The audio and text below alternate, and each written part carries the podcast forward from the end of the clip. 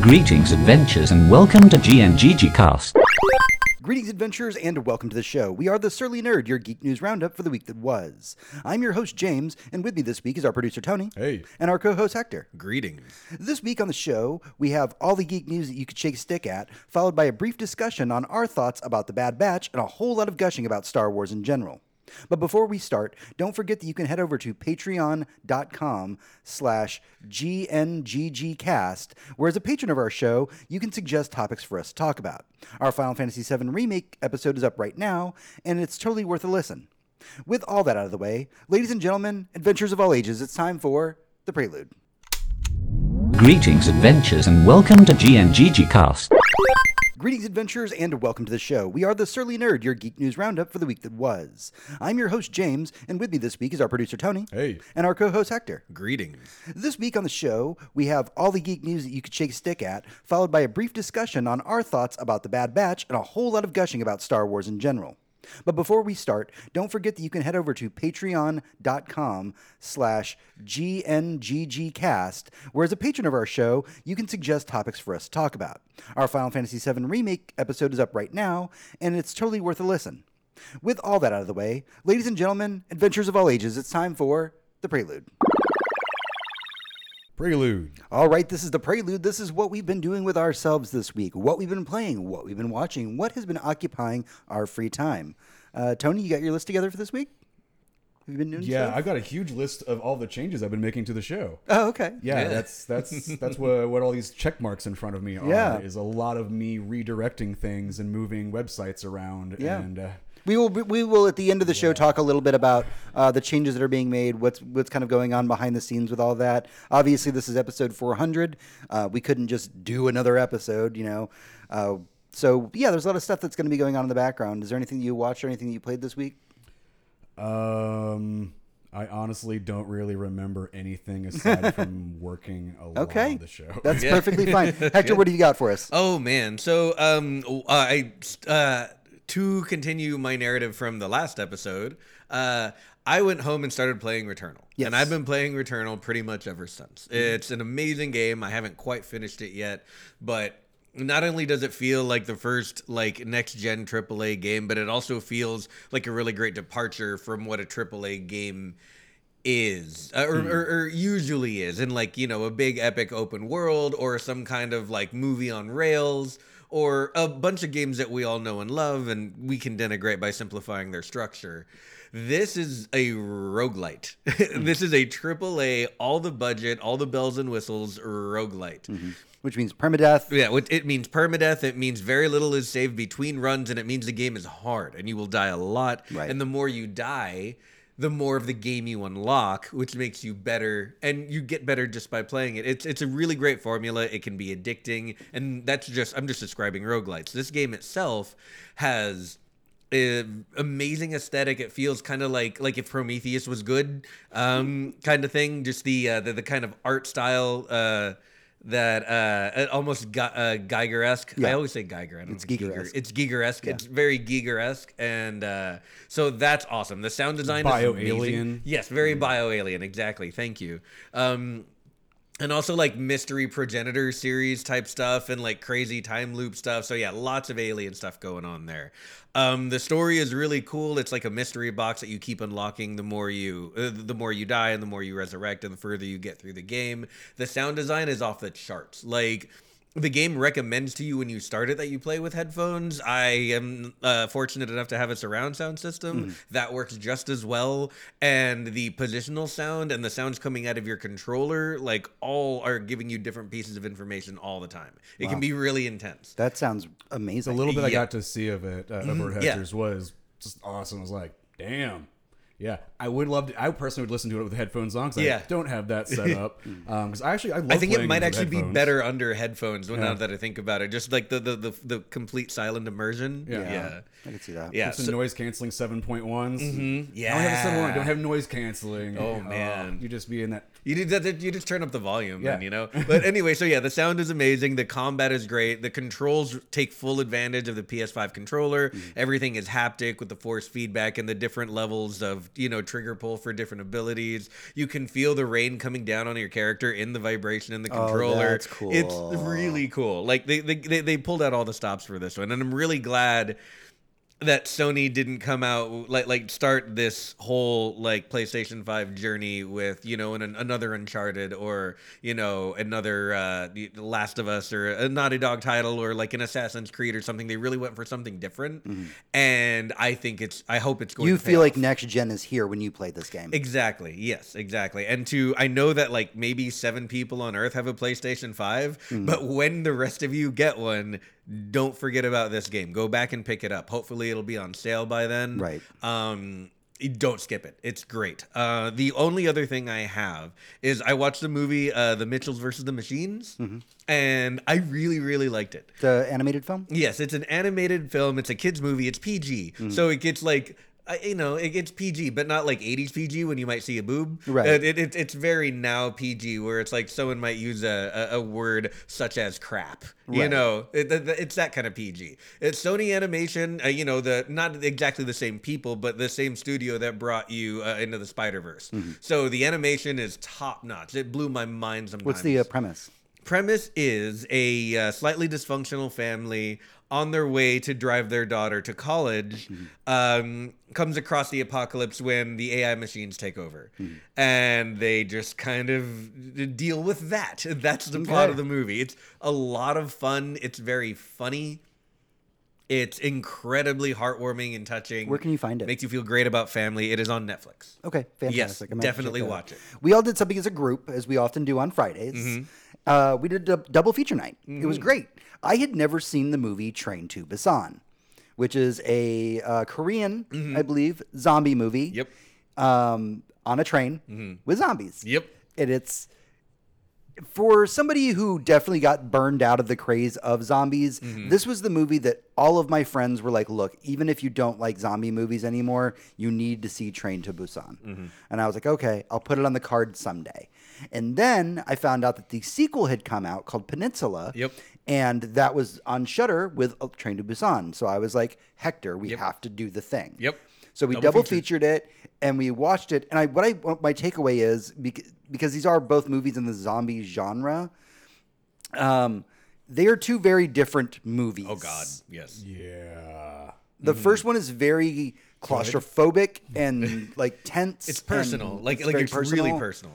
The second one felt a little more actiony, a little more. Yeah. We're playing in the universe. The, the the second one almost felt like a parody of its own genre, Hmm. and I don't know how to square that circle when I think about it as not a sequel. Obviously, not a sequel to the first movie, but just kind of existing in the same space as the other movie because they do feel radically different. They do. And I'm talking like first Evil Dead versus Army of Darkness different. Yes, right. that's a Yeah. very good comparison. Yeah. So uh, I don't know if I can even recommend the second one to people who love the first one, but I can say if you've never seen either, you should probably watch both. Okay. Because it's an interesting experience. It is a back to back, very interesting experience. I suggest Train to Busan.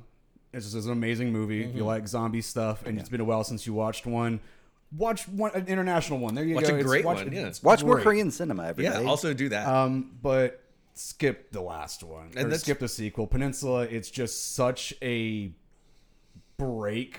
Mm-hmm. It's not even like Gremlins to Gremlins two. no, no, not at all. It's it's such a I massive. I think it, it's like RoboCop to RoboCop three. oh God, yeah, it kind of is. I had fun, so Oh yeah, no, I didn't. I didn't hate it. I I was. I didn't. I maybe sometimes felt insulted by it, but only in the way that like I felt the first movie touched me, and the second movie just made me loll a little bit. Yeah. But that's just. I mean, it's a little bit of my own pretension, but. Most of the time, I felt myself having a good time with the movie, despite what I wished I was watching. Mm-hmm. All right, that is everything that we have for the prelude this week. We're going to take a small break, and when we come back, we'll be going into our main news segment in the weekly raid. Weekly raid. Hey, adventurers, welcome back to the show. This is the weekly raid, your news roundup for the week. And there's a lot of great news to cover this week, so let's jump right in. If you are excited about Mike Flanagan's upcoming Netflix show, Midnight Mass, we have some great news for you. The mind behind The Haunting of Hill House is going to be releasing a companion book for his new show called Midnight Mass. It's going to be a large format coffee table book that will cover things from scripts to concept art, costume designs. It's going to have interviews, all kinds of stuff. Uh, it's called Midnight Mass: The Art of Horror, and it's going to be released in October. Cool. I think that, That does sound really cool. This sounds like they have a lot of faith in this series. If like they're like, yeah, out of the gate, we're like, we're gonna make a book for it. There's too much cool shit that's gonna be going on in this series that like we need to have it documented and printed out somewhere. I, I really like that, and it's kind of such a departure from Hill House. Yeah. Um, in that type of, we were actually going to maybe overly explain some shit, or we're going to do different types of world building. Yeah, so if, if you're unfamiliar with what uh, Midnight Mass is going to be, um, the concept is it's, it's an isolated island community that suddenly uh, that that has all these miraculous events that happen, and it has some like also like some frightening omens as well uh, that start to show up after a charismatic young priest enters the island. So it's a trapped on the island, like a little bit religious horror. It sounds like the costuming work's going to be fucking fantastic. Which I mean, honestly, you know, Hill House and Bly both had just Oh amazing. God, yes. The the production value on those Yeah. shows. Yeah, absolutely. Uh, moving on, Neil Druckmann, the director of the Last of Us games, uh, opened up this week about why the Last of Us movie never got off the ground. Uh, according to him, he wanted to have the Last of Us be more of a indie movie feel, um, and Hollywood kept wanting to go bigger and bigger with the project, and they wanted to add more action scenes. Um, they just wanted to really Hollywood it up, essentially. And he's like, "That's not what the game is. The story we're trying to tell." Um, and that's ultimately the, the reason they decided to go the Last of Us television series on HBO. Okay. I mean, it, it's a good explanation. And I think we all said when we even just heard the first news that there might be a Last of Us movie was like, I think it would probably be a better TV show. I mean, the game's 20 hours long. And there's it, it's a pretty dense story. It is a very dense Ma- story. Make it at least into like an Right. eight-hour movie. Yeah. You can't have characters split in that a up into two hour eight. movie emote at, eat- at each other that seriously for that long and like still have a movie. Yeah, and it made complete sense when he was kind of talking about this and was just like, you know, they really wanted to Hollywood it up and be like more explosions, more like big bombastic scenes that are the kind that you put in the commercials and mm-hmm. throw on TV. And he was just like, that's, but that's not what The Last of Us is. Yeah. Like it never has been, and that's not the direction we would ever want to go in. Mm-hmm. So, fun fact it's about to be Sin City's 30th anniversary. And to celebrate uh, this milestone occasion, Dark Horse Comics will be re releasing the first story arc of the comic called The Hard Goodbye. Um, there will be a soft cover, cover version and a hardcover version uh, selling for $25 and $100 respectively. The new edition will have new cover art. Um, it will have a gallery of pinup pieces. And if you get the premium edition, uh, it will also have a slipcase and never before published sketchbook art um, that was handpicked by Frank Miller himself. So this was just the here's all the concepts for Sin City. I'm throwing it in the book. Yeah. I love, love, love Sin, Sin City. Yeah. I haven't even read all of it. Yeah, like it's, no, I haven't so read good. all of it. I've read a good amount of it. I loved the first movie. Uh, Even the second movie wasn't trash. Like, Hmm. Right. and, and, it, and it, it it had a lot of good things to it, even though it had to work with so much less. Uh, so yeah, Sin City, amazing franchise. Hmm. I'm, I I haven't had a chance to look at the books yet, but I mean, like, we have books in this house that kind of remind me of this. You have the the Gaiman's um, Sandman collection. Yeah, I have the. Uh, Oh, yeah. I have The two of. I have two of the Absolute Sandman collection. I'm still missing a couple of others. I just have to find them when they're on sale because they are not cheap. Yeah, I mean, Uh, we are literally talking about a hundred dollar like one trade Sin City that you know. Yeah. Yep.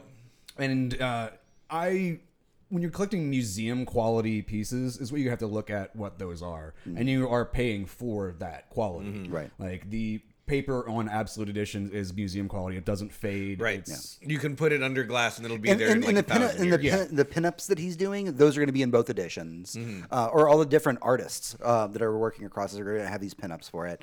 Um, it's just specifically the absolute edition, as we, if we want to call it that, um, will be the one that has the scripts and the Mm-hmm. the extra sketches and all the extra bells and whistles along with it. you really want to get into some frank miller stuff which you know it depends on how much you want to support him going off the rails or not right. because He's Ooh, 9/11 affected him. Ooh, yep. It was a rough ride for him. Yeah, absolutely. Uh, let's. Batman shit got fucking. I was Batman gonna say stuff. the Frank Miller Batman stuff was like, okay, I see where you're going with this, and a little bit yikes. yeah, a little bit yikes. Uh, this week, Google Stadia's vice president, John Justice, has quietly left the company. There has been no reason why given at this time. So, oh no, what are we gonna do with all the great work he was doing? I mean, this we've already. It feels like every week we're dropping some bit of like, well, Google Stadia is getting worse and worse off, guys. It's getting worse and worse. Like, when do we bail at this Yeah. point? I don't know. So like, I was thinking about getting the new uh, Resident Evil, whatever the fuck. Oh, uh, eight. uh, eight. Yeah. but getting it on Stadia because they give me the whole. They give you a Google Chrome and a, a Oh. controller uh, for a game that I'm probably going to play once and Yeah. not care about. Right. And then I'll have, play a controller and a thing with, for, with I'll play once and never care about. yep. Yeah, I yeah, don't. Stadia is such a rocky ship at this point. Like hearing the vice president just left quietly for no reason. It's like, okay, Yeah, and I Well, think he's it also- always he was. also have like family stuff too. We don't fucking know. He could, he, he could, could. but honestly, at his level, it's probably like I don't need my name on this when it goes belly up, and like we have all known, mm-hmm. and we said so at the beginning. This, if they don't do it right, will not go well. Yeah. Mm-hmm. And then we all looked at it and went, nope, no one's investing in that. And we've all just been, and I mean all of us, like the internet, not just the three of us, have been just quietly watching it die, going. Oh look! It kicked a little. Oh It- look! It gasped. Look, I, I, Guys, it I was don't born- think it was stillborn. I, I don't think that their vice president listens to our podcast, but I do want to say if you are out there somewhere, John Justice, you are in the wrong profession. With that name, my friend, no shit, right? like, come on, my dude. yeah, how are you not like you know Mr. Nobody or you know some kind of some kind of agent doing the punching we all wish you were doing? exactly. John No, John Justice. Justice. sounds like the alter ego of a superhero. It Well, does. okay, so I got I, the alliteration. I do Yeah. kind of feel for him because anyone who's ever said his name without having known him, hmm. any doctor, d- doctor's office attendant, any like time he, he called his name at the dentist, anytime they he has a meeting and no one's met him before, they'll look down and they go, John Justice, really? like Right. that's what he hears every time someone says his name. Yep. Uh, all right. It wouldn't be a week if we didn't have to briefly talk about Activision Blizzard. Uh, Activision Blizzard had their quarterly earnings report this week, and on it they said that mobile games are the future. They said that the mobile market will be a quote real priority with a lot of investment, and that they are ramping up the hiring of hundreds of mobile developers.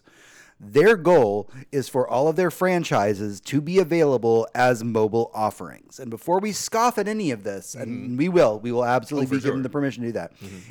Just know that the mobile entry in the Call of Duty series raked in $1 billion since its launch in 2019. Yeah, that's a lot of money. I do not. see why. I do not scoff nor cast aspersions on the mobile market because I think it is lesser, or because I think it is not popular. It is obviously very, very, very popular. Yes. it changed all of gaming, like while we were barely looking. Um, I scoff at this because it's a little cynical. Yeah. it's um kind of betting that no one will be able to get any of the real hardware for a long time. Everyone needs a phone. Most people, if they can even find a PlayStation 5, maybe can't afford one. Same with a new Xbox. Same with very high priced gaming PCs. Um, they know that these people, these uh, underprivileged, still want to play video games. Sure. We've all got phones. And I just wish this company that makes a billion dollars in cell phone games in a year would I don't know do something better with that money so that you know at least their own employees can afford the products they make Yeah. or to eat in their cafeteria. which is very important. That's a good important point to bring up here is that Call of Duty Mobile made a billion dollars in 2019, and yet we still hear stories of Blizzard employees who cannot afford to eat in the cafeteria of the place that they work at mm-hmm. and live and sleep in their cars. Yep. I'm going to defend the mobile market aspect of this, not in a what's affecting the world right now with the uh, product shortage. Yeah. Sure. But more what where they're looking for the future of gaming and how they want to handle their franchises. if they are wanting to branch out to places that still aren't going to be having graphics cards and stuff, but Mm-hmm. have access to cell phones because they are cheaper, and more readily available. They are manufactured more Mm-hmm. Yes. than consoles. They can get their properties out there. I look at it as kind of like they're trying to just make the Game Boy version of the N64 game. Yep. It's gonna fucking suck, but you might as well But- try to release both of them to get that other sure. market as well. Mm, It, it is going to suck, but but the thing is, But I do, but I do not want them to say exclude doing a StarCraft three because they're like, well, we're just going to put StarCraft on the cell phone. Right, and that's what we're all afraid of is that is the watering down of the uh, gaming market due to mobile sales, and I agree with you.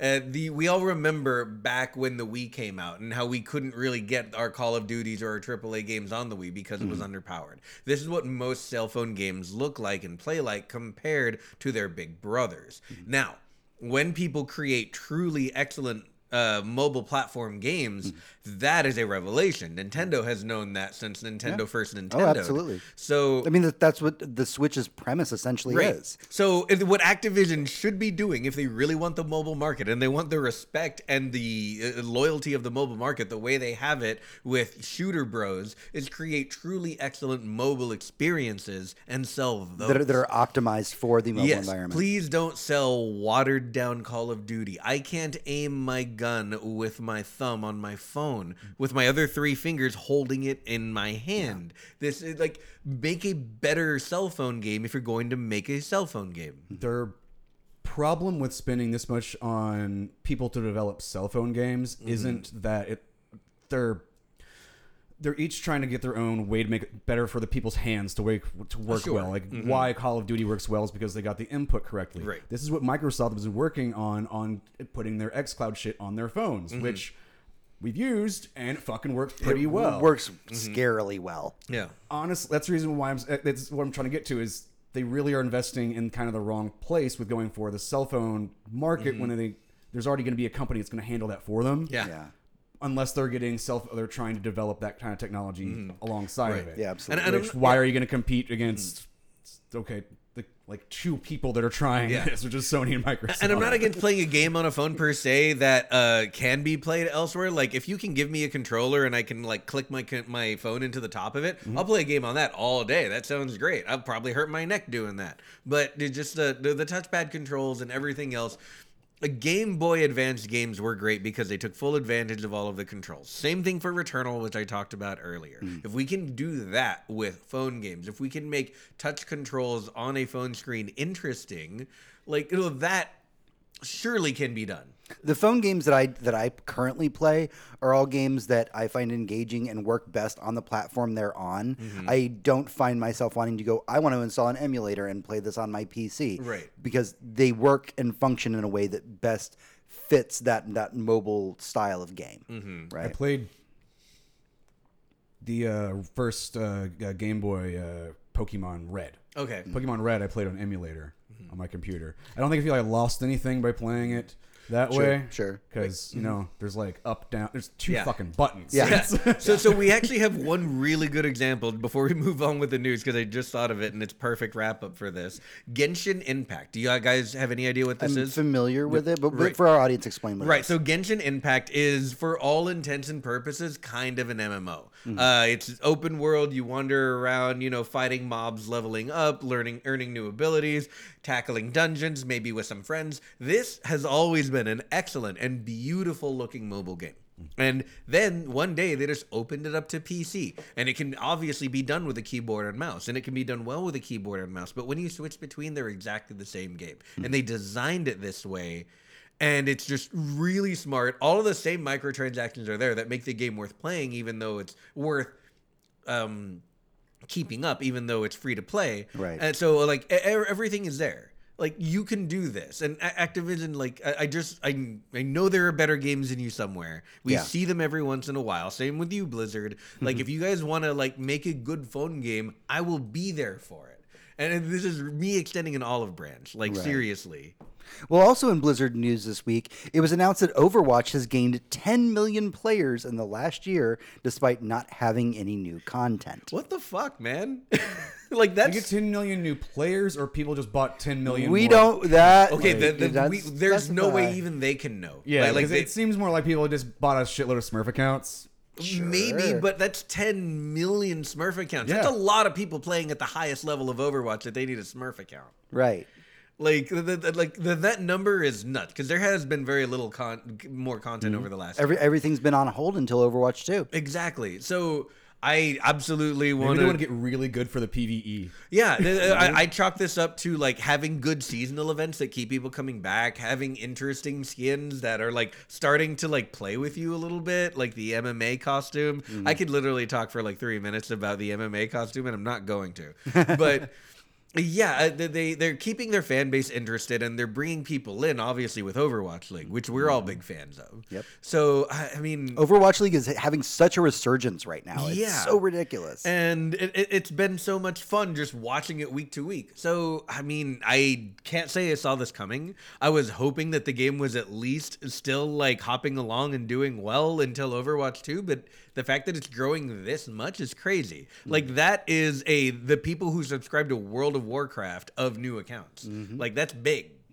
It's it's actually really weird. I did not think that there would be it would be that level. Yeah. because I've liked Overwatch for a while. We're all looking forward to two. Uh, the last year hasn't been great for Overwatch League. It's fun now, mm-hmm. but the seasonal stuff, nothing that's over the last year has brought me really in. Yeah. But I, I have been wanting to since Overwatch League is back. Been wanting to play more. Yep. Hmm. I unfortunately haven't been able to, which is kind of driving me crazy. Watching Overwatch League is making me like, oh, it's like, I Yeah. I want to go click some heads, guys. Yeah. yeah. oh, watching Overwatch League just makes me want to play more Overwatch. Yep. That- That's, I, I played a lot of Overwatch in the last three or four weeks, and it's because of Overwatch League. Yeah. So Kevin Feige said in an interview this week that Doctor Strange was originally slated to have an appearance in WandaVision, but was ultimately removed from the script because they didn't want to quote take the show away from Wanda and didn't want to use the show's ending to just uh, commoditize the next movie. I love that. Like, I would have loved just because of the story, and I guess like spoiler alert for a show that came out a while ago that you really should have seen by now, um, if you can. But uh, yeah, the the way that the show ended and finding out that uh, you know the Scarlet Witch hat was a thing and was related to like the book and the Sorcerer Supreme and everything else, I was kind of expecting. Uh, Doctor Strange at some point, or at least an allusion to him, and there was almost nothing. Yeah. And the fact that they didn't do that, even though they had planned to originally, Mm-hmm. that that restraint with the shows makes me like it more. Yeah. I love the way he put it would have cost way too much to get Benedict Cumberbatch to show up. They already had him signed. they already had him signed. He he he will do whatever they tell him to Yeah. for money. He was like, "Yeah, I'll do it." It's not like Um, he's working on So, anything else. so Also, no, it is a while, really while good sitting, reason. While, Yeah. while sitting Tony is here, I totally see where you're coming from. Yeah. Tony, absolutely. Um, the the the saying that we don't want to just uh, commoditize the next film Mm-hmm. that speaks to me, and and maybe it's me being a little bit emotional Mm-hmm. because this week Marvel did drop this "Welcome Back to the Movies" trailer. Oh yeah. and I watched it a couple times, and then like last night I got really wine drunk, and I had a friend over, and I was like, "Did you see this?" And she was like, "No, I hadn't seen it." I'm like, "All right, cool. I'm gonna toss this on," and I, I, ooh. Yeah. It was it was a rough go. I was like holding back the tears, and it was just it's a beautiful thing. If you've if you haven't seen it, go onto uh, Marvel's YouTube page. Um, it's just a celebration of all of the movies uh, with a voiceover with Stan Lee, and like those those fuckers knew what they were doing. They fucking pulled at your heartstrings, Yeah. and they're just like, yeah, you haven't had any Marvel movies for a year. You miss it, don't you, fuckers? And I'm Yeah. just like crying and like, Yeah. yes, I fucking missed it. I miss it so much. Oh man. Oh, good news though. A new fund has been created to help black and indigenous students break into game development. The fund is called the uh, Gerald A. Lawson Endowment Fund for Black and Indigenous Students. Uh, Jerry Lawson was the invent, uh, uh, inventor of the game cartridge and was African American. Awesome. And Take Two Interactive has already contributed a large sum of money to start backing this up. I l- they get, this is such good news. I love that. That's awesome. The amount of representation I see from uh, uh, any any minority community now on the internet when it comes to like video games and things like that, when that used to be either culturally or just generally not accepted, has been amazing. And this is only just in the last like three or four years. How much diversity has come into just the people I watch on YouTube talk about video games, and having this only makes that better. And I love that so much. Yeah. Um, I, I can't remember which documentary it was recently. I think it was the Netflix documentary that actually did feature the segment about Jerry Lawson. It Mm-hmm. Oh, was like, yeah. nobody knows about this guy, but he's the one that invented the fucking cartridge. That was and- uh wasn't it one of like the games that made us series? Yeah, I Uh, think it it was was a the that made games, us games- series. Yeah, the games that made us. I think. Fuck yeah. And yeah, they just wanted to celebrate this guy who contributed like so fucking much to the industry. Like nobody knew who this black dude was, and now we're all like, yes, please. And now he has his own fund Mm-hmm. to help get uh, both uh, African Americans and Indigenous people into the games industry, and that fucking warms my heart. Oh, absolutely. Because the games industry is only going to get better with more diverse talent inside of it. We're almost to the end. Uh, George Romero's final zombie movie, Twilight of the Dead, is now in development to be filmed and released thanks to his widow, Suzanne. She has promised that the film will stay true to her husband's creative legacy. Yeah. Like, Like he I, this was a project he was working on. I think my thing is like who's doing it though? Like like that's a, So a she's, thousand percent she's my thing. she is taking her time. Okay. and is hand picking people that she believes share Romero's vision and will have people on board that will be, you know, will want to work around his kind of creative process. Yeah, um, that that sounds awesome. I mean, we we have directors like that. We have directors who've remade his movies over and over again. So there definitely is talent out there. I personally hope that they go with someone new, um, or someone you know up and coming because this is maybe not you know some kind of like blockbuster movie depending on what we get out of it but i know that there is a very strong cult following that will be you know pretty hungry for this absolutely. so i just i really want it to come out good Yeah, absolutely. Just uh, just for the memory of him. yeah, um, yeah. It's you know if, they it was fucking Stan Lee cameos all over again, like more of this. Yeah, absolutely. And finally, it was revealed this week that uh, that this over this last year, Nintendo has spent a record eight hundred and eighty million dollars in research and development. According to Nintendo, this is because the Switch is about midway through its life cycle, and they also needed to spend a large amount of research um, and spend around new software. I think they're making a VR thing. You think so? I think so. I mean, what are they? I mean, if they're the innovators and everyone has everyone, I mean, and I mean everyone, even the innovators in the industry, the Vive, the Rift, they're all just muddling and meddling around in this, right? The best app we have after what, like five or six years of VR headsets is a Half Life game.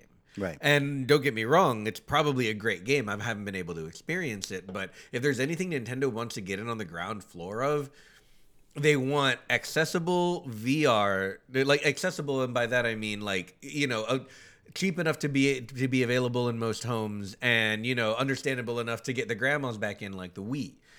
But we all know where gaming is going, so I I, I really have to think that they're tr- at least developing That's into that's, that that's a bold prediction. I mean, it would make sense that they'd put so much into R and D again with it being halfway through the life Mm-hmm. cycle of the Switch. Um, they have to be thinking to the fu- future, right? Like they're they would Yeah, be because because the Switch is like like we have the Switch. It doesn't cost almost a billion dollars to update the Switch with better you know, like RAM and like a mm-hmm. nicer screen or a bigger screen. Like all of that they can do for a few million dollars in R&D and mm-hmm. probably not so much more in production. Mm-hmm. That doesn't cost a billion dollars. I feel like they're probably working on something big. yeah. What do you think, Tony?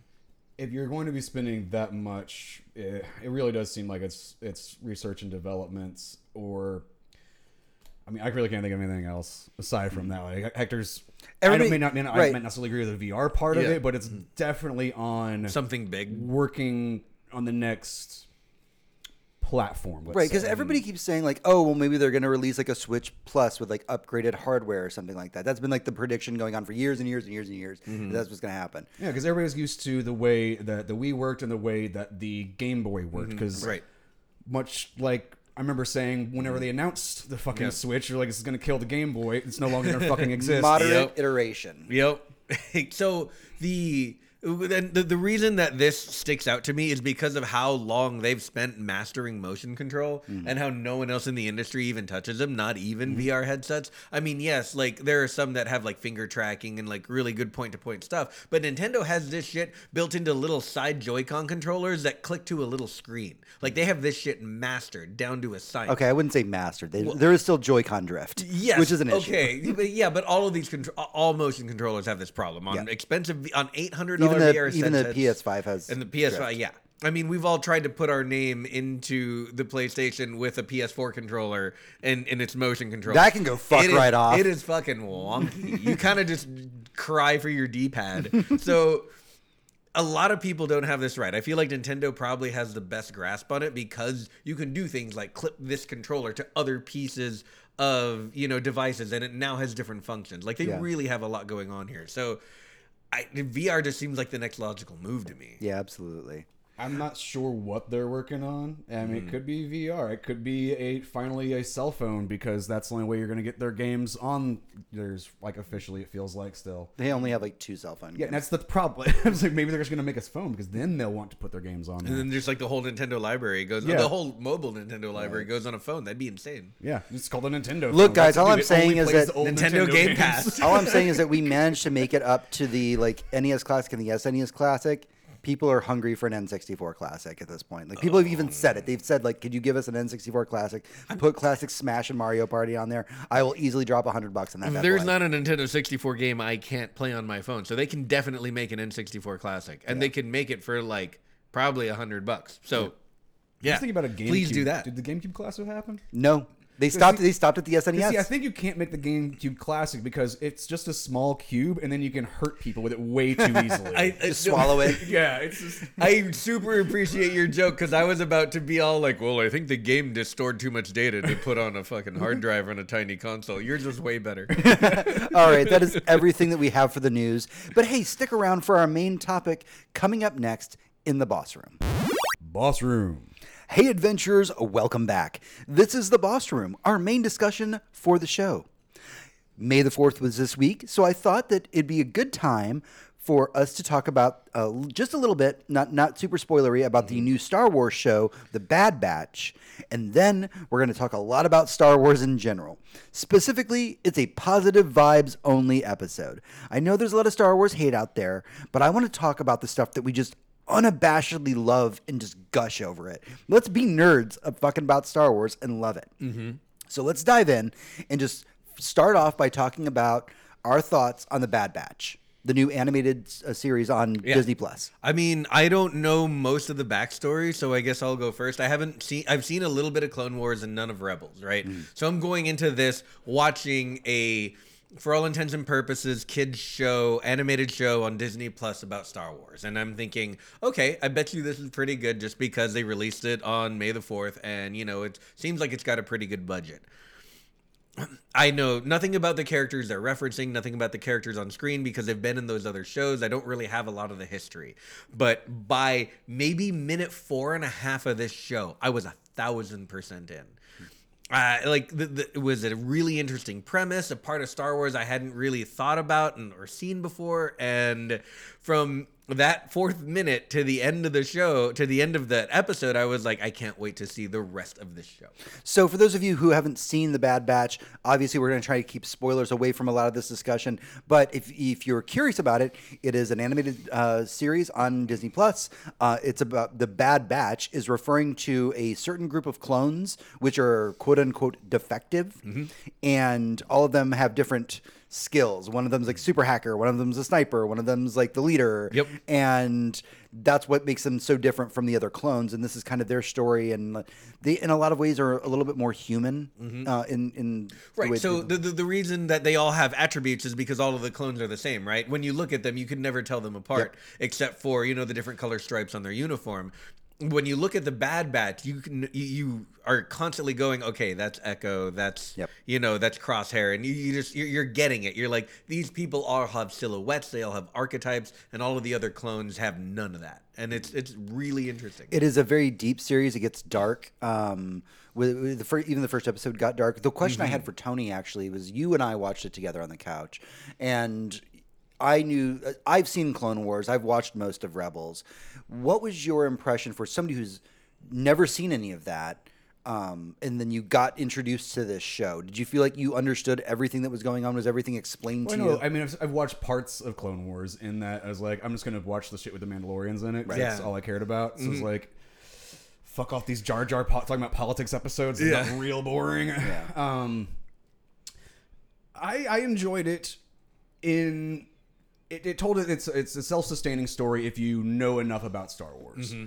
and that you have to accept that Star Wars is part of the cultural zeitgeist. So you're going to get that. The, where the story takes place in. Like you mm-hmm. see Kamino, and you're just like, okay, they're on the planet with the water and the tall people, and they make the clones. Yep. Because I watched that movie, and they had that in that movie. Mm-hmm. That's all you need. Mm. It's all you need. And really, more than that is going to require watching the show. And I think they did a good enough job explaining the setup of where it takes place within the universe for me to accept that I'm not going to necessarily understand everything, but they're doing a good job with these characters because they're so just archetypal characters mm-hmm.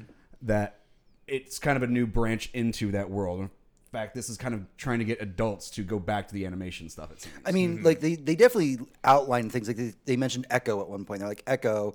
These are the people that gave you your robotic legs and did this, and those. That's all. That's an entire like three episode arc in Clone Wars. They distilled down to a paragraph of just you know dialogue. Yeah. and said, "All right, now you know why this character looks this way. This is what happened to him. Go." Right.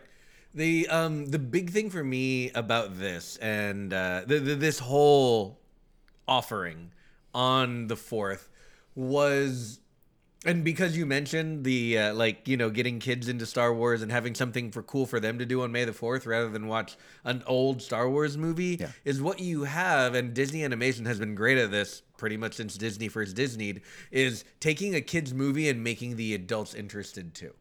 And when you if you sat down to watch some cool Star Wars stuff with your like 8-year-old on the uh, you know on the 4th and Disney had this and you know you wanted them to enjoy you know Star Wars Day with you, this is perfect. And you mm. were you're probably a little more interested than your kid is. And I love that about this because more kids come to Star Wars this way because their parents love Star Wars. I mean, this is And, and everything. I, I posted on Twitter immediately after watching it. I was like, if you just saw The Bad Batch for the first time and you have never seen any of the other Star Wars animated films, fucking welcome. Yeah. There's like years of great Star Wars animated films to please come and be a part of our universe that we've been watching it as long as we have. Yep.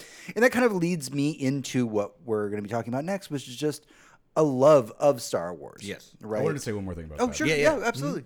Um, this is in the. I have to. I can't be completely super nice about it. sure.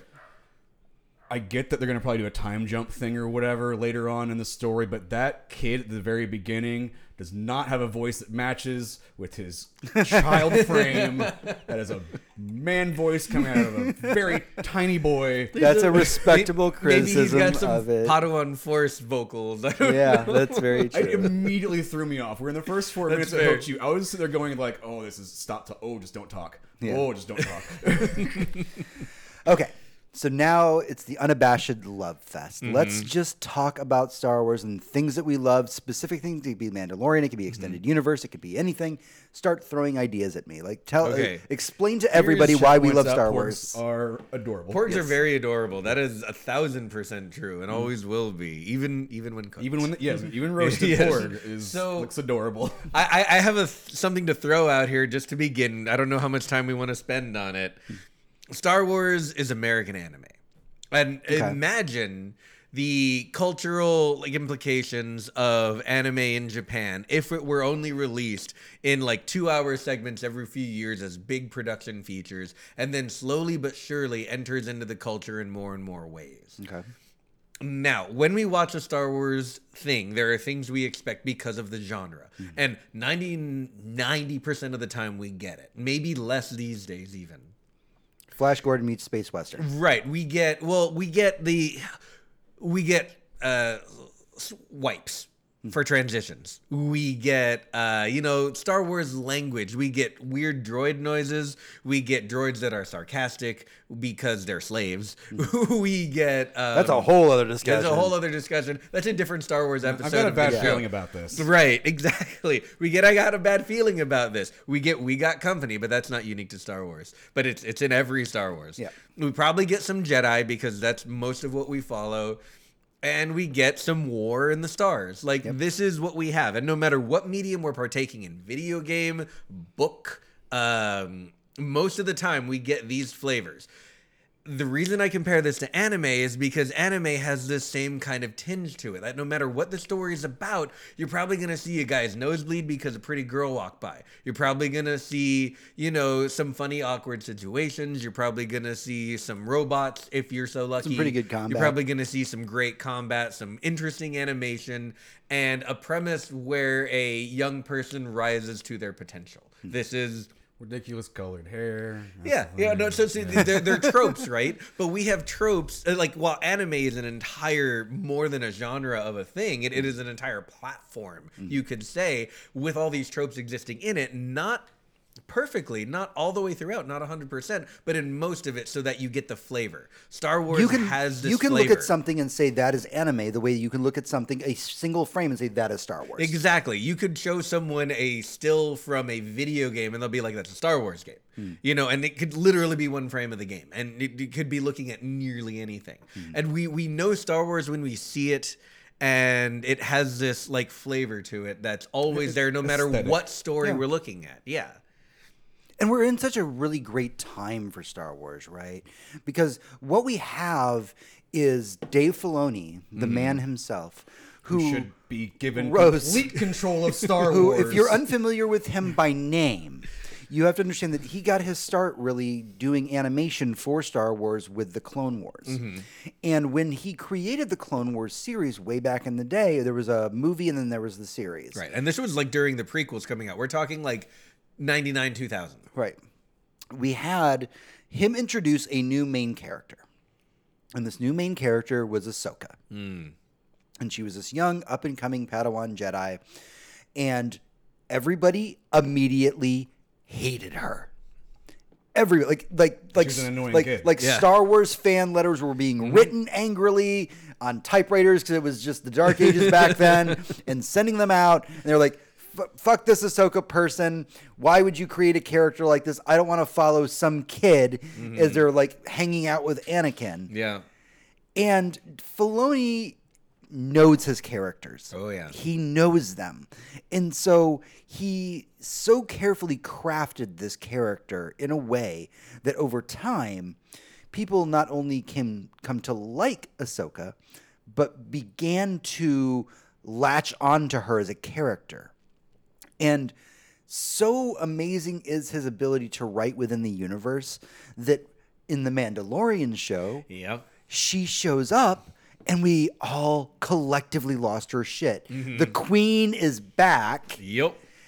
Like think about that that Played by literally the perfect actor. Right. Think about that kind of transition Mm-hmm. when a character comes on screen and every single fan collectively says fuck that person and that by the not even the end of her run, she's Yeah. the series coming up. Yep. Everybody's like, please more of her. Can we Mm-hmm. just have more of her? Like that'd be great. Like she shows up in like Rebels at some point, and I'm like, holy shit, Ahsoka's here. This is this is fantastic. Fucking put Ahsoka in everything.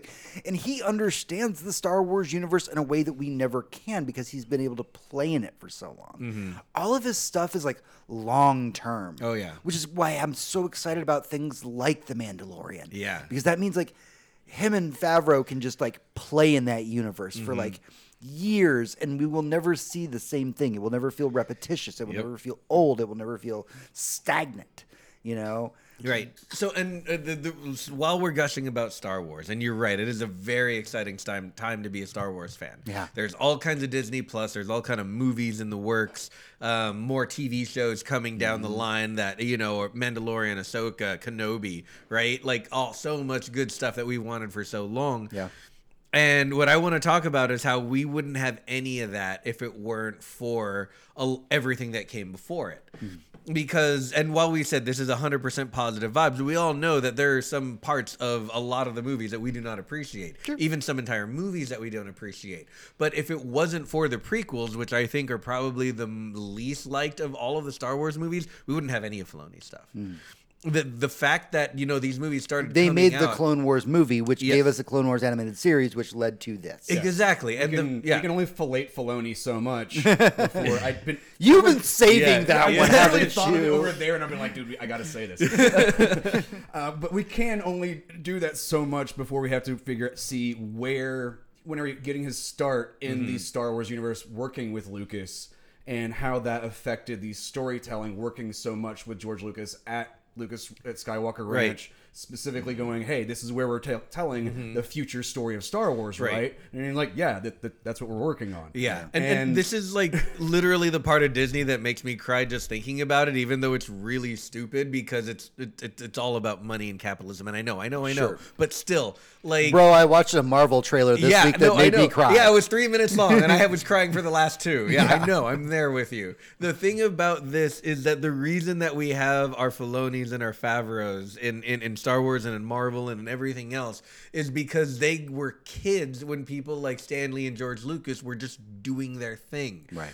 You know, we had the the, the, you know the '70s I think, for Star Wars, and you, I, I'm pretty sure Filoni was sperm when Star Wars came out. You know, Yeah. I know we all were but the, the fact that he got to grow up with it and play in it and play with it for so long that now he's able to share his stories with the rest of the world it, i mean it just it, it- it's a dream and a dream that everyone can look at and be like wow he's really making star wars better because he grew up smashing action figures together Lucas that's a also wonderful grew thing up with uh, Stan Lee as being influential on his life Yeah. because he was already doing Marvel comics at that Yeah, point. it's true. yep And for me, like it, it, it isn't just like a celebration of all the things that are happening now. There's so much in the past that I unabashedly love, Mm-hmm. um, and so much of it's very important. Like take for example the extended universe, which yeah. is now the retired universe of Oh, Star yes. Wars, Mhm. No- The no- no- non-canon. the, the non-canon, right?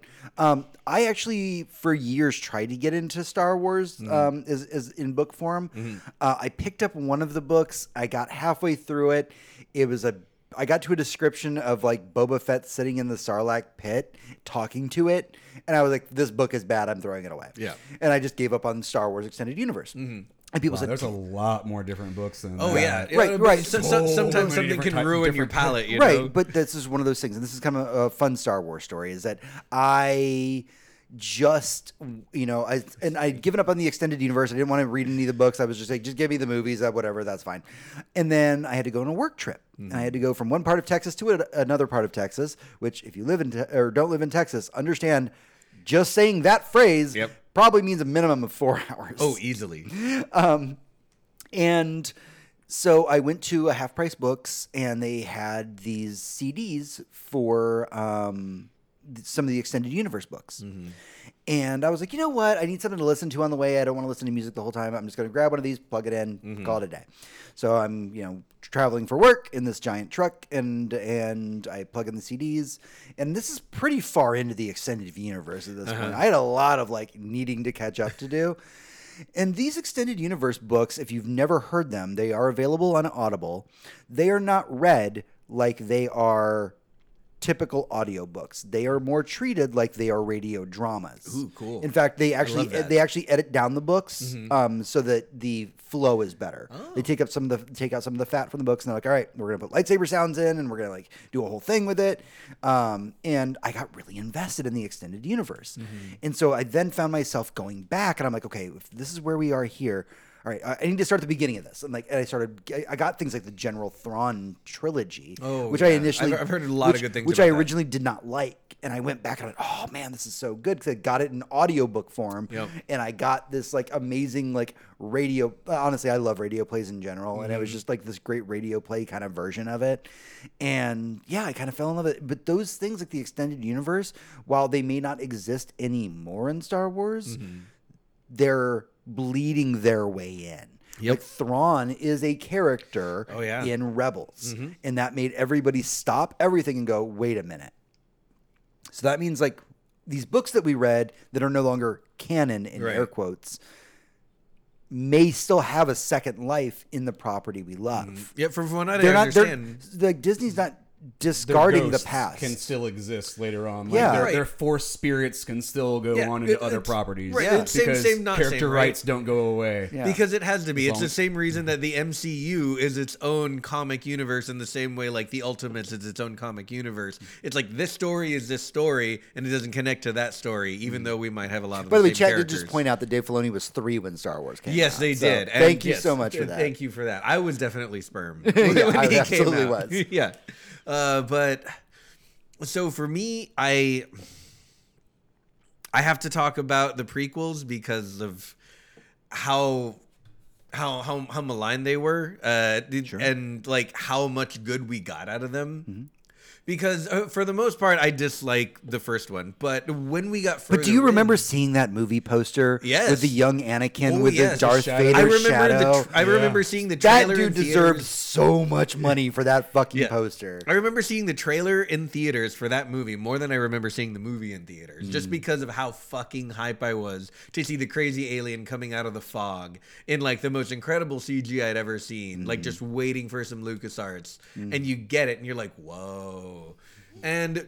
There's still a lot of parts of those movies I like, but I think my favorite part about liking those movies, even in a like popcorn guilty pleasure sort of way, is how much of them is coming back. We start the Bad Batch, uh, the, the, the, the beginning plot, this is not a spoiler, the beginning plot of The Bad Batch is Order 66. And I would have no way to understand what that was had I not seen the prequels and know what was going on. They don't mention it in the first, in the original trilogy. They don't mention it in the later, in the later movies. They assume that you know what Order 66 is. Yes, they do. They entirely assume it. In fact, I had a conversation with someone who was asking what they should watch on May the 4th, Star Wars style, and I was like, well, The Bad Batch is excellent. He's like, oh, well, I'm watching it with my girlfriend. Uh, would she know it? She's not really into Star Wars. I'm like, hmm, maybe. I think she would still like it because it's a good show and a good story, but you're going to have to explain to her a couple of things. And speaking of Order 66, that is actually one of my favorite things about Star Wars. Mm-hmm. Because, and the prequels, I just Yeah. love whenever it's the way the shot is set up, whenever Mm-hmm. there's all the younglings in there and Order 66 activates and the kids are there. Anakin walks in, and Mm-hmm. just, Master Anakin, what's going on? Just the lightsaber activating, and then the cut is just like, oh. Yeah. Because you, you, you don't, you know, he fucking killed all those kids. Oh, yeah. Yeah. Absolutely. But Oh, yeah. it's left to your imagination. Maybe he rescued him. Maybe there's which was a very hidden Jedi and- brilliantly done shot, right? You can have a lot of hate for the prequels, but you just love the you, you think about but you think about that shot, and that shot tells you everything by showing you nothing. Mm-hmm. He shows up, lightsaber activates, cuts, and Yeah. you're like, oh fuck. Yeah, the most graphic it gets is the kid looks a little scared, bathed in the light of a lightsaber, Yeah. and you're like, ooh, Who doesn't? yeah, Yeah. Oh man. Unless Um, you have one in your hands, it's. Could you not with that, please? Yeah. seriously, a question for the group because we were all born when uh, at least the first Star Wars movie was already out on VHS. Which is the first one you saw? I want to say Jedi. Th- now that's just from my memory. I think it was Jedi. I think I was dog young named enough to see it. um, So. Yeah. It's like a wild guess. right. So I, I, I definitely saw Return of the Jedi mm. first, and the thing was, I had borrowed a trilogy VHS box set from mm. uh, some family members, mm. and when I was looking at these movies because they all looked really cool. The cover is what stood out the most to me. Is Luke on the front with his like green lightsaber out, looking very heroic. The all, the other colors, the other covers kind of look like Journey album covers, and that they're a little psychedelic and very like old school Star Wars poster art that was like hand drawn. Yeah. it didn't look like a, a photograph, and so I kind of left those for later. They didn't seem like they were for me, but like the cute little teddy bear and the guy with the green lightsaber, I was all about. And I'm see, pretty that's sure that's the why thing. my favorite color is green. That's the thing is that uh, you know Lucas had gotten so much kind of crap when he introduced things like the Ewoks and Mm-hmm. then things like Jar Jar and and, and the, but he knew what he was doing. Mm-hmm. Like the Ewoks were introduced so that he could get a younger generation into Star Wars. He did write the character of Jar Jar because that is a marketable character at Yep. that point. Like there's smart business that went on behind the scenes Yeah, with no, those. when you really look at what the prequel movies are, they are space politics for children. That's Yeah. it's, it's so Well- con- you watch the story and you're like, this is a ridiculous It is a children's story, but the plot is nothing but space it's a politics. three fucking movie arc of capitalism is bad, but also fascism is bad. yeah, it's, it's the, the fall of a republic. This is something you would watch in like the HBO series Rome, but you know, for children and with tanks and a lot of toy marketability. As we all learned from the toys that made us. Yeah. Most of this was about selling the toys, but the story was anything but. But that's fine. You have lightsabers and tanks and droids that are sarcastic. Yeah. And, and, like Star good Star Wars does have layers to it. Like I can Oh, go back and rewatch like the original like or the the prequel trilogy Mm-hmm. and go, man, that was a lot lot deeper than I thought that it was going to be. Like there, Yeah. you are actually talking about like genuine like economics in the movie, which was weird. Mm-hmm. Yeah. and like, all right, cool. Oh man, Star Wars gets deep. Yeah. And I think yeah, we just have so much good stuff to the look Trade forward. Federation has so much power with that many smugglers running around. Like they're not actually enforcing their own areas. There's a huge problems I have with this politics in Star Wars because it, it just it doesn't make sense. Hmm. There's too many planets. It just no. No, they can't have like, Real- real briefly, by the one way- guy ruling it who's old as shit, but also a clone a bunch. No, it Right. doesn't. I work. did. I did get to play in a Star Wars tabletop game once. Okay. Had a, had a really good DM at the time. Uh, said you can make anything you want. Like, just let's have some fun with it. This is the era that it's set in. Uh, it was really cool. It was a lot of fun. I know there's different systems for it. I think there's a D6 system and there's a D20 system for it. Um, Star Wars tabletop is so great because I didn't think that I wanted to play a Star Wars RPG until I got to play in one, and I'm like, oh man, fuck, this is actually like little kid me. like little kid me came like when I play Vampire the Masquerade as a, as a tabletop RPG or as a LARP, um, I'm like very serious and invested because serious vampires are serious. Yes. And then you handed me like the option to play a Star Wars RPG, and I'm like. Oh, I'm just gonna like fucking have so much fun with this. Like, Yep. like, like ten year old me just walked out and was like, "I will take that character sheet, please. like, let's have some fun with it." Yeah. I did get to pl- uh, also do a couple Star Wars games, um, specifically the D6 Wild Die system. That's uh, the That's the- one of the the original ones, one. Um, the D6 Wild Die system uh, came originally from the Ghostbusters, the video or Ghostbusters, the tabletop game from cool. the original, which is at my sister's house. I have a copy of that. Um, yeah, history of tabletop gaming. Yeah. But the um, with the Star Wars Wild Die system, there's a lot of different uh, books and it's been a lot of evolved there because it it didn't get a the Star Wars property wasn't allowed to be added onto, so the community added a lot of things to it, and it was, it was really inventive, and I love that about that the combination of the tabletop community and the Star Wars community going like, okay, we've got to actually uh, make more stuff because the company can't for Yeah. whatever reasons because they're not letting them make more Star Wars things, Right. and it was They had really their own canon, essentially. Yeah, they had kind of their own canon because they weren't. I mean, they had the books to re- that they could read at the time. There were no more movies coming Mm-hmm. out. There were no really a lot of. There were no video games yet. LucasArts hadn't been making shit. I'm talking. Right. This is like in that weird in between '90s time where it was like not Yeah. Mm-hmm. Star Wars, but there was Star. It was like we all knew it, but we just got to watch the movies again and again and again. Yeah. right.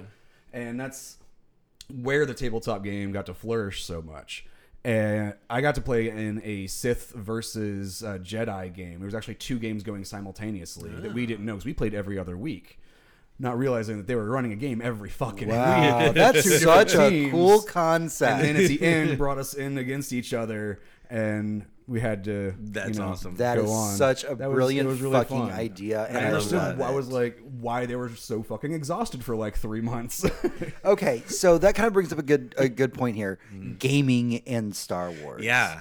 If nothing else, video games have just benefited from the Star Wars license for better or worse because I did have that Atari Empire mm-hmm. Strikes Back game. Let's talk about just real quick some of our favorite Star Wars games. Okay, so I will tell you. 13, the- 13. yeah, I, That one that doesn't exist. I, I, I will tell you uh, what I played on May the 4th. Okay. And that was because it's on Game Pass uh, Star Wars Battlefront 2. And if there's ever been anything that's ever been saved by Star Wars, it's that game. Because that game is a very, very shallow version of Battlefield. Hmm. Um, and without the Star Wars aesthetic, would be completely boring to play in another setting. And I'm hmm. talking like a Call of Duty setting, a World War II setting, whatever you're going to do, a future setting, a space setting, even if it just wasn't Star Wars and was like something like The Expanse, because it just wouldn't fit. Hmm. Uh, but giving it the Star Wars sounds and the Star Wars characters and the amazing graphics and letting you just run around pew pewing other people in a 64 person match with air support of ships you recognize and ground support of vehicles and tanks you recognize and droids versus stormtroopers and fuck there's Anakin, young Anakin and oh there's Dooku. Like this is a good Star Wars game. I'm not gonna call it a great game but it's a good Star Wars game and as for like popcorn like me just going through like my Star Wars day that was the best game I could have played That is the greatest description of a Star Wars game. It's not necessarily a good game, but it's a good Star Wars game. Okay, Tony, do you have any games that you played growing up that were Star Wars? Um, not that I can really remember off the top of my head. I remember my brother reading the X-wing uh, Tie Fighter series. oh Okay. yeah Books. the, the sim yeah, Yeah, the sim like- games Oh no, not the games. The, the Yeah, they had books. books. The They oh, had- they had books. books. Yeah, no, Yeah. He, he, might- he still has like, like a fucking just library wall of just Star Wars books. Nice. Like it's just like the expanded universe isn't just talking about Jedi's and shit. There's like. 20 book series of just Just X-Wing. X-wing pilots. Yeah. Mm-hmm. That's it. That's the whole story of X-wing pilots. Yeah. Nothing to do with anything else. Cool. so then there's the whole there's all this and it's just part of the history of it. And I think that's that's one of the reasons why I like Star Wars is the it can be anything. It can be video games. It can be comic books. It mm-hmm. can be books. It can be the movies mm. because it all has that same aesthetic and feel and under in world that we all now understand because the world was has been so excellently developed Yeah. over this period of time to the point where we can just negate a lot of it and go, oh, we're just going to get the ghost feel of those mm. aesthetic and bring them about in other mediums. And that's a way to keep the property alive for more than just us because we were all born after Star Wars had initially launched. We weren't the people that was aimed at. We were Right. We would have to be much older. Um, we are now at this space where we've never not known Star Wars. We were the first to never not know Star Wars. Right. Um, which was the what was your first Star Wars? Is like, dude, I had a Yeah. dog named Wicket. Like, Yeah. So it goes back to the entire history of video game. Like, it feels like the entire history of video games, but you know, it doesn't right it because it was so ingrained in our childhood. And yeah, I remember playing the uh, X-wing versus Tie Fighter, and loving it and hating it. And, and it was a good it was a good couple weekends. And I played that. See, everybody talks about um, X-wing versus Tie Fighter, but specifically one of the ones that I grew up playing and loving was just Tie Fighter. Yeah, the it TIE was the one that was was a story in which you are a member of like the Emperor's Legion.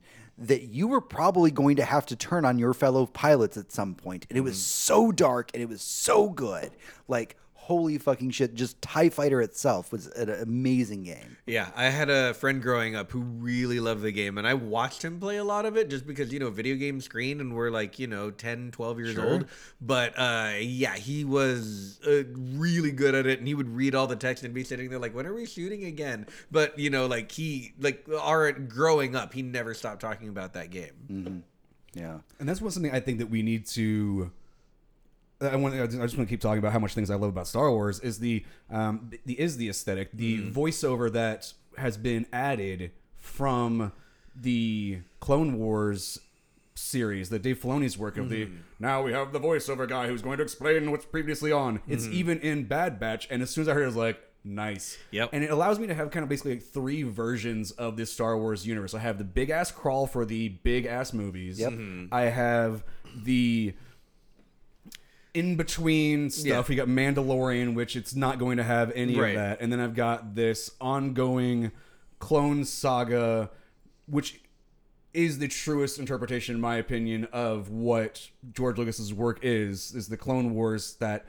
No, every episode's gonna have voiceover dude. He tells you what's going on. It's gonna have mm-hmm. the same stupid fucking line of dialogue. It's Yeah. gonna have the mm-hmm. roughly the same stupid annoying cast every single mm-hmm. time, even though it's gonna change out because it's supposed to be the serialized thing for kids. It is that It's Flash Gordon-esque yes, style. Yeah. to be the five to fifteen minute thing you watch before the other thirty minute thing you watch, and that was your double feature. Oh, look, you spent an hour for a nickel. Yeah, you, you get the World War II as propaganda newsreel before Yep. the feature, right? Like they, that's the idea, and that's what Lucas grew up watching. Hmm. and that's that aesthetic ha- has been able to move throughout all the different genres mm-hmm. but it's something that has to be kept and now we can actually see that there are definitive versions of it that there are the crawl is mm-hmm. for the movies that the we'll see how what we get from after mandalorian with just having like a musical intro thing mm-hmm. of like just kind of like letting it establish itself Yeah. but then we have the animated stuff, which is all done with this voiceover, Mm-hmm. doesn't really do the, as far as I remember, doesn't do the crawl. No, it does not. Right, Yeah. and th- that's a great thing about Mandalorian, and most of the sh- and you know the the stuff so far on Disney Plus is that with the Mandalorian, they let the theme of the show override the theme of Star Wars in such an Mm. was amazing such a way. bold because you got like the, the the super Western style, Mm. and you only got Star Wars music for like the credits and like a little bit before that, depending on what's Yeah. going Even on then, in it was the still blended in within it, and it was it was just more that feel, that tonality you got. Yeah, but it. like I can hear the Mandalorian theme in my head right Oh, now. yeah, the same way I can hear all the Star Wars music. If you haven't watched the making of the Mandalorian series, oh, also I go back and watch that, and you'll Mm. understand why we fucking fillet Filoni so much. But uh,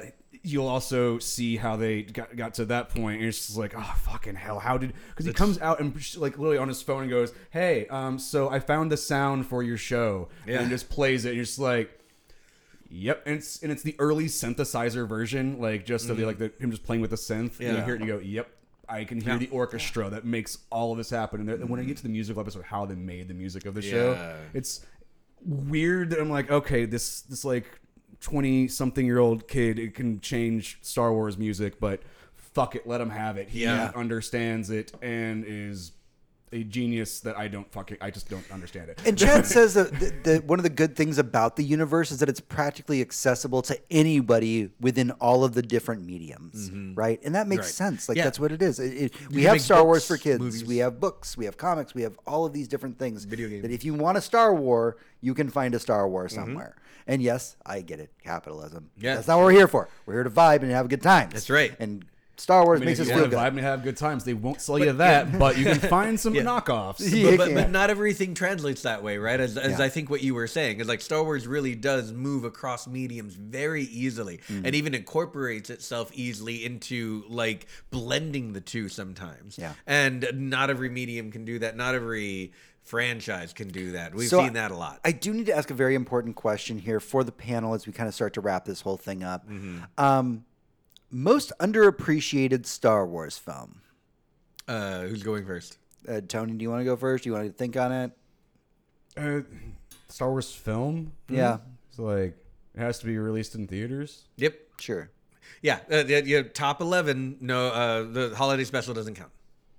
Eh, I don't know. Mine's Solo. Solo, really, 100%. So, I, I I did actually really enjoy Solo. Yeah, a lot of people shit on Solo when it came out, and I like a lot of the movies that I've seen deserve the praise they get and deserve the criticism they get. A lot of people shit on Solo, and I can't realize I, I don't understand why. I realized when it was filmed it was a little dark, but that happens. Watch a Dave Fincher movie. Like David Fincher, is, like all of his movies are filmed to where you like you feel like you want to shine a flashlight at the screen. It's a shot very. I mean, they specifically. specifically Yes, bring it- up it- like it is a style. independent rights for robots in that movie, and makes you go, maybe that is a thing that should happen. Actually, maybe they should be citizens. Yeah, and you get a really emotional like story about the AI that runs Millennium Falcon's computer. You get like a, just a lot of really great characters, and it's by far not my favorite Star Wars movie, but I feel like it has been unfairly maligned, mm-hmm. and. Uh, yeah, I think it's absolutely worth your time. But most of my favorite Star Wars stuff is the off-brand, not Jedi stuff. So Right. that makes sense for me. Yeah, I actually have- always been. That was one of the reasons I was excited about the Mandalorian. I was like, Mm-hmm. I love Star Wars, but sometimes Star Wars is a little bit too big on this whole Jedi thing, and they there's so many great stories to be told in the universe. Mm-hmm. Yep. So many that, that that are great that don't involve Jedi, Mm-hmm. and like, please let us get that. And now that I'm going back and watching things like Clone Wars, I'm like, oh man, like the Mandalorians had such a great story arc that just wasn't really about fucking Jedi. Yeah. If I could give a very close second, I would say uh, Clone Wars. Uh, sim- like, like the you know second prequel, just because um, of the three prequels, I feel like they focused on what worked best the most in that one. There was a lot of action, there was a lot less dialogue, there was less politics. It was just you know let's fight with lightsabers and lasers the entire movie for most of the movie. It still suffered from all the cheese of the first three of the, of the three prequels, but it was a good popcorn movie. And if it's if it wasn't for Solo, that would have been my top pick. Okay, Tony, would you have an underappreciated Star Wars film? Oh, I just went with my favorite. I just went with Empire. Okay. I mean, that's ju- if that's your favorite, that's your favorite. It's my favorite one. No, I was just I literally just pulled it up because like uh, Irving Kershner, the director of, he was able to help. identify what Star Wars could be for without actually giving a without knowing what it was or really giving a fuck. He just made this really good movie that he understood the stylization. He's like, okay, this is what you're going for. Eh, it just it. It, it's just a better. It's just the, the best one out of mm, all of them. Oh, yeah, I mean, I know absolutely you were probably maybe like, hey, what's your favorite one? That's my fucking favorite one. For I mean, underrated, definitely Solo Yeah. because I do. Re- I really do like Solo. Um, and out of the two that are not mm. main entries, it's the best one, or rather, it's. I It's don't one I of the two. It's, it's one of the two. hey, I like both of them. It's like having twins. You're like, I don't know. A and B is both pretty fucking good. Mm-hmm. I like both of them. Solo, I like for some aspects of more than the. Uh, For really me, depends. definitely Rogue One. I mean, I love Solo. Don't get me wrong, but Rogue One just for favorite. for for no, not for favorite for, Underrated. for Oh, okay. underrated. Underrated. Oh, I okay, feel like yeah. there's a lot that happened there in Rogue One that was so good, but I did love Solo, and I Mm-hmm. do, do totally get where you're coming from for underrated. Um, for favorite, that's a hard one. Mm-hmm. Um, I feel like Empire's the default answer. Um, I just think it's such a. The directing in it is just so yeah, much there's there's uh, you know I'm, I have to go with Empire, but like there is something about the original Star Wars. It's easy to well Empire. Like- well, well, like if we can, and I don't mean to interrupt you. I'm sorry, but if uh, like we can all very easily say that Empire was probably the best made Star Wars. Movie. Right. Yeah. it's the one that we appreciate the most on a filmic level. Hmm. Now that being said, we can talk about which one's our favorite, and if yours is still Empire, that's great. Yeah. It, my mine's it's purely for the filmmaking aspect Yeah. of it. It's the I love So when you enjoy watching the most, right? It's from as as a person who loves watching a film, like fuck, you nailed every sh- every shot of this is fucking perfect. Every the tone is the music is perfect. It just seamlessly b- tells the story. yeah. There are other elements of the, all the other films I enjoy though, much like the, Mm. the youngling scene. I love that from the prequels because Mm-hmm. Yeah. It's my favorite scene. In fact, the third one, if I had to choose like one for each section, Yeah. is Mm-hmm. the episode three is my favorite. For Episode three actually was the best of them, It's just in my good opinion. storytelling. Yeah. It, has got a great opens with that fucking badass fucking face uh, space scene or Oh, space oh fight. yeah, the space, the first space fight. It's like half an hour, and it's like And, and, bam. and to and to its credit, I know that a lot of people like have, have been hating on the the more modern trilogy, Mm-hmm. but The Force Awakens like got us into the theaters and got us loving Star Wars again. oh yeah, we, agreed. we walked into that, and yes, it has its, its issues, but we walked out of that movie and went, "Fuck, Star Wars is back. This is Mm-hmm. so good." I, if I didn't know where the story had gone, Hmm. and you were just giving me that, I mean, I would still have the initial reaction of "cool." You basically just repeated the the, Sure. the, the first movie, which is fine, but where are you going? 'Cause it did really invigorate the Star Wars universe with the use of the practical effects that weren't well that were used but just it didn't the seamlessness wasn't there yet um, in the technology and the seamlessness is getting there um, the prequels actually did have a lot of miniature stuff that, eh, was cgi'd in meaning they shot it in green screen and then they shot it they shot a practic- uh, practical and they overlay them and it doesn't fucking look right because you can't Because they were meshing the two. they, they were trying to mesh the two things Yeah. using a computer as the mesh, and it didn't fucking work quite right. Yeah.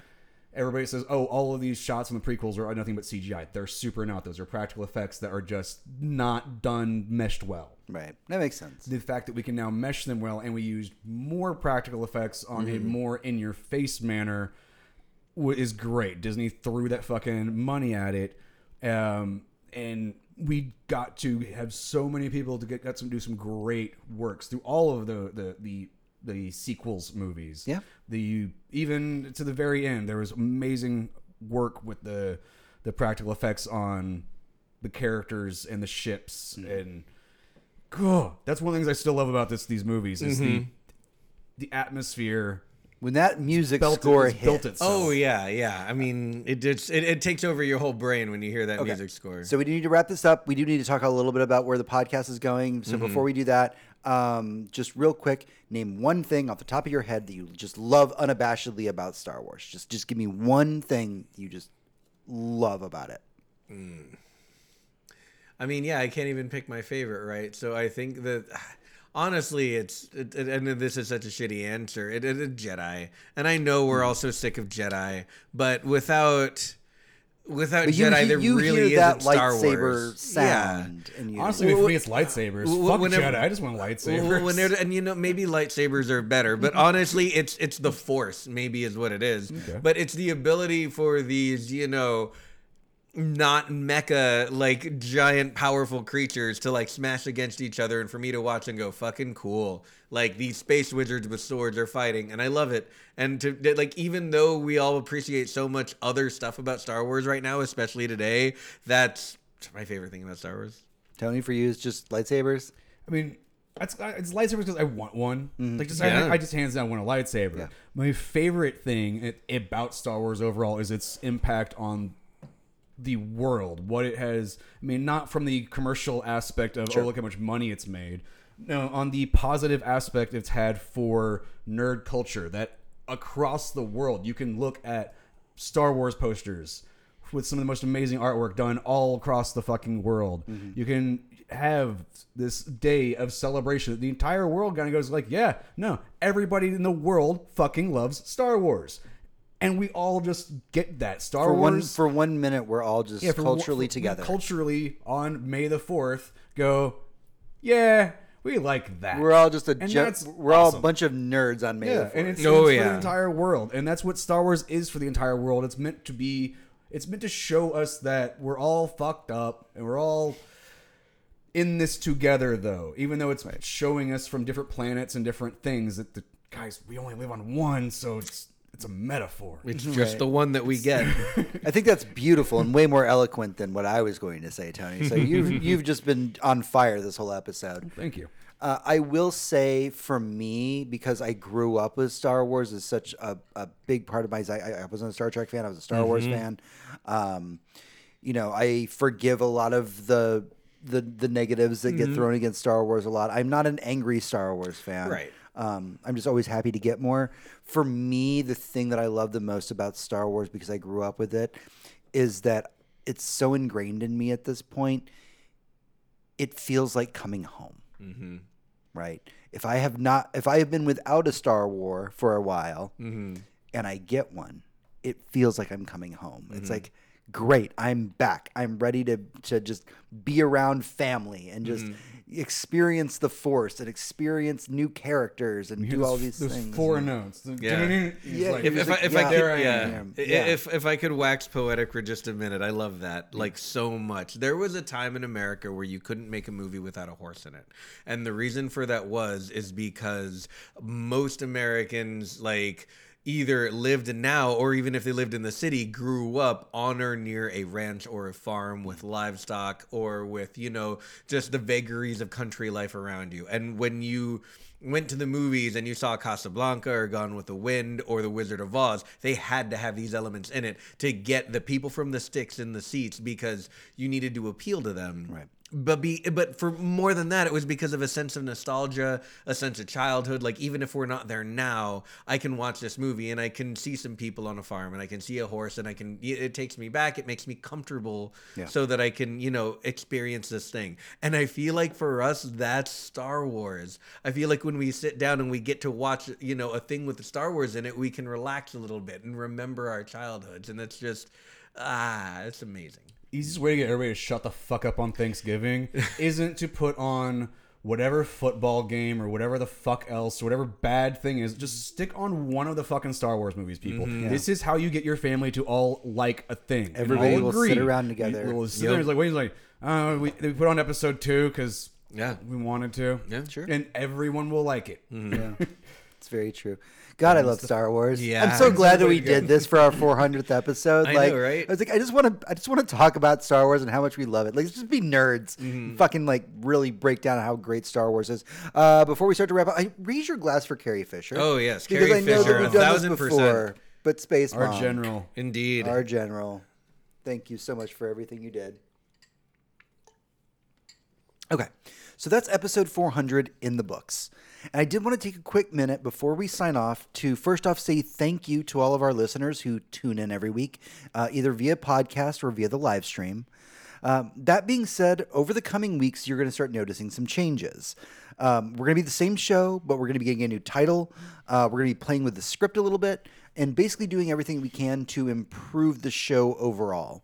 Um, so, kind of from the bottom of our hearts, I just wanted to say thank you all so much. We wouldn't be here 400 fucking episodes in and still loving what we do, still having a good time. Um, so, thank you. Thank all of you so much. and very uh, say good night. Actually, you know, raise your glass one more time because Yeah. we say good night to the surly nerd. But it's now good night and, And good, good game. game. Which I will go with the um, our URLs for the Yeah. people that want to know where you can find us and contact us and stuff. Yeah, please. That's uh, info at goodnight.gg. Um, that's goodnight.gg is also the website you can reach us at. It will just redirect you to our Patreon page because that's fucking easier for me to work on.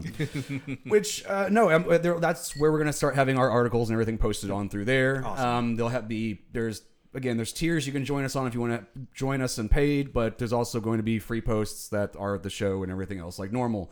Um, you can uh, find our name is just going to be GNGGcast on Facebook, on Twitter. Everything's just GNGGcast. Uh, so really, that I mean, it's pretty, pretty, pretty simple. Yeah. Yep.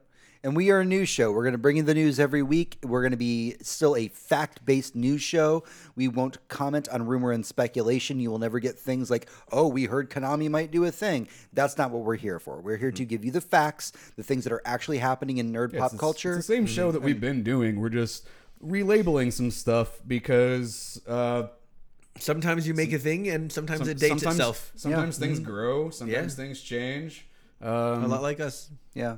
yeah, sometimes. So I hope that you stick. I hope that you stick with us. Seriously, uh, each and every one of you is the reason that we do this every week, and that's it. And I think um, now that that's the end of the surly Yeah, nerd. I mean, yeah, Yeah. that's this. That That's is the the, end of the the Surly end Nerd. of the surly nerd, and uh, Welcome to good night. and good game. I was trying to get you to say for James, this is. Or to Oh. do the, the- I'm sorry. I was getting. part. I was getting Yeah. emotional. Yeah, you were for getting emotional. Yeah. Like this is the part where we do the sign off part because then Yeah. you can. I was getting emotional. Oh, We're, we're, we're okay, still working okay. out It the, was a the chapter. new outro. We're yeah, get- we're we're working getting on it. Yeah. Um, All right. again, if you have anything to hit us up at uh, info at GNGG. at goodnight.gg or gng this is gonna take practice. on everything else. Mm-hmm. There we go. All right. Until next week, for joining us, James. For James, this is Tony, And I'm Hector. Adventurers. Good night. and good game.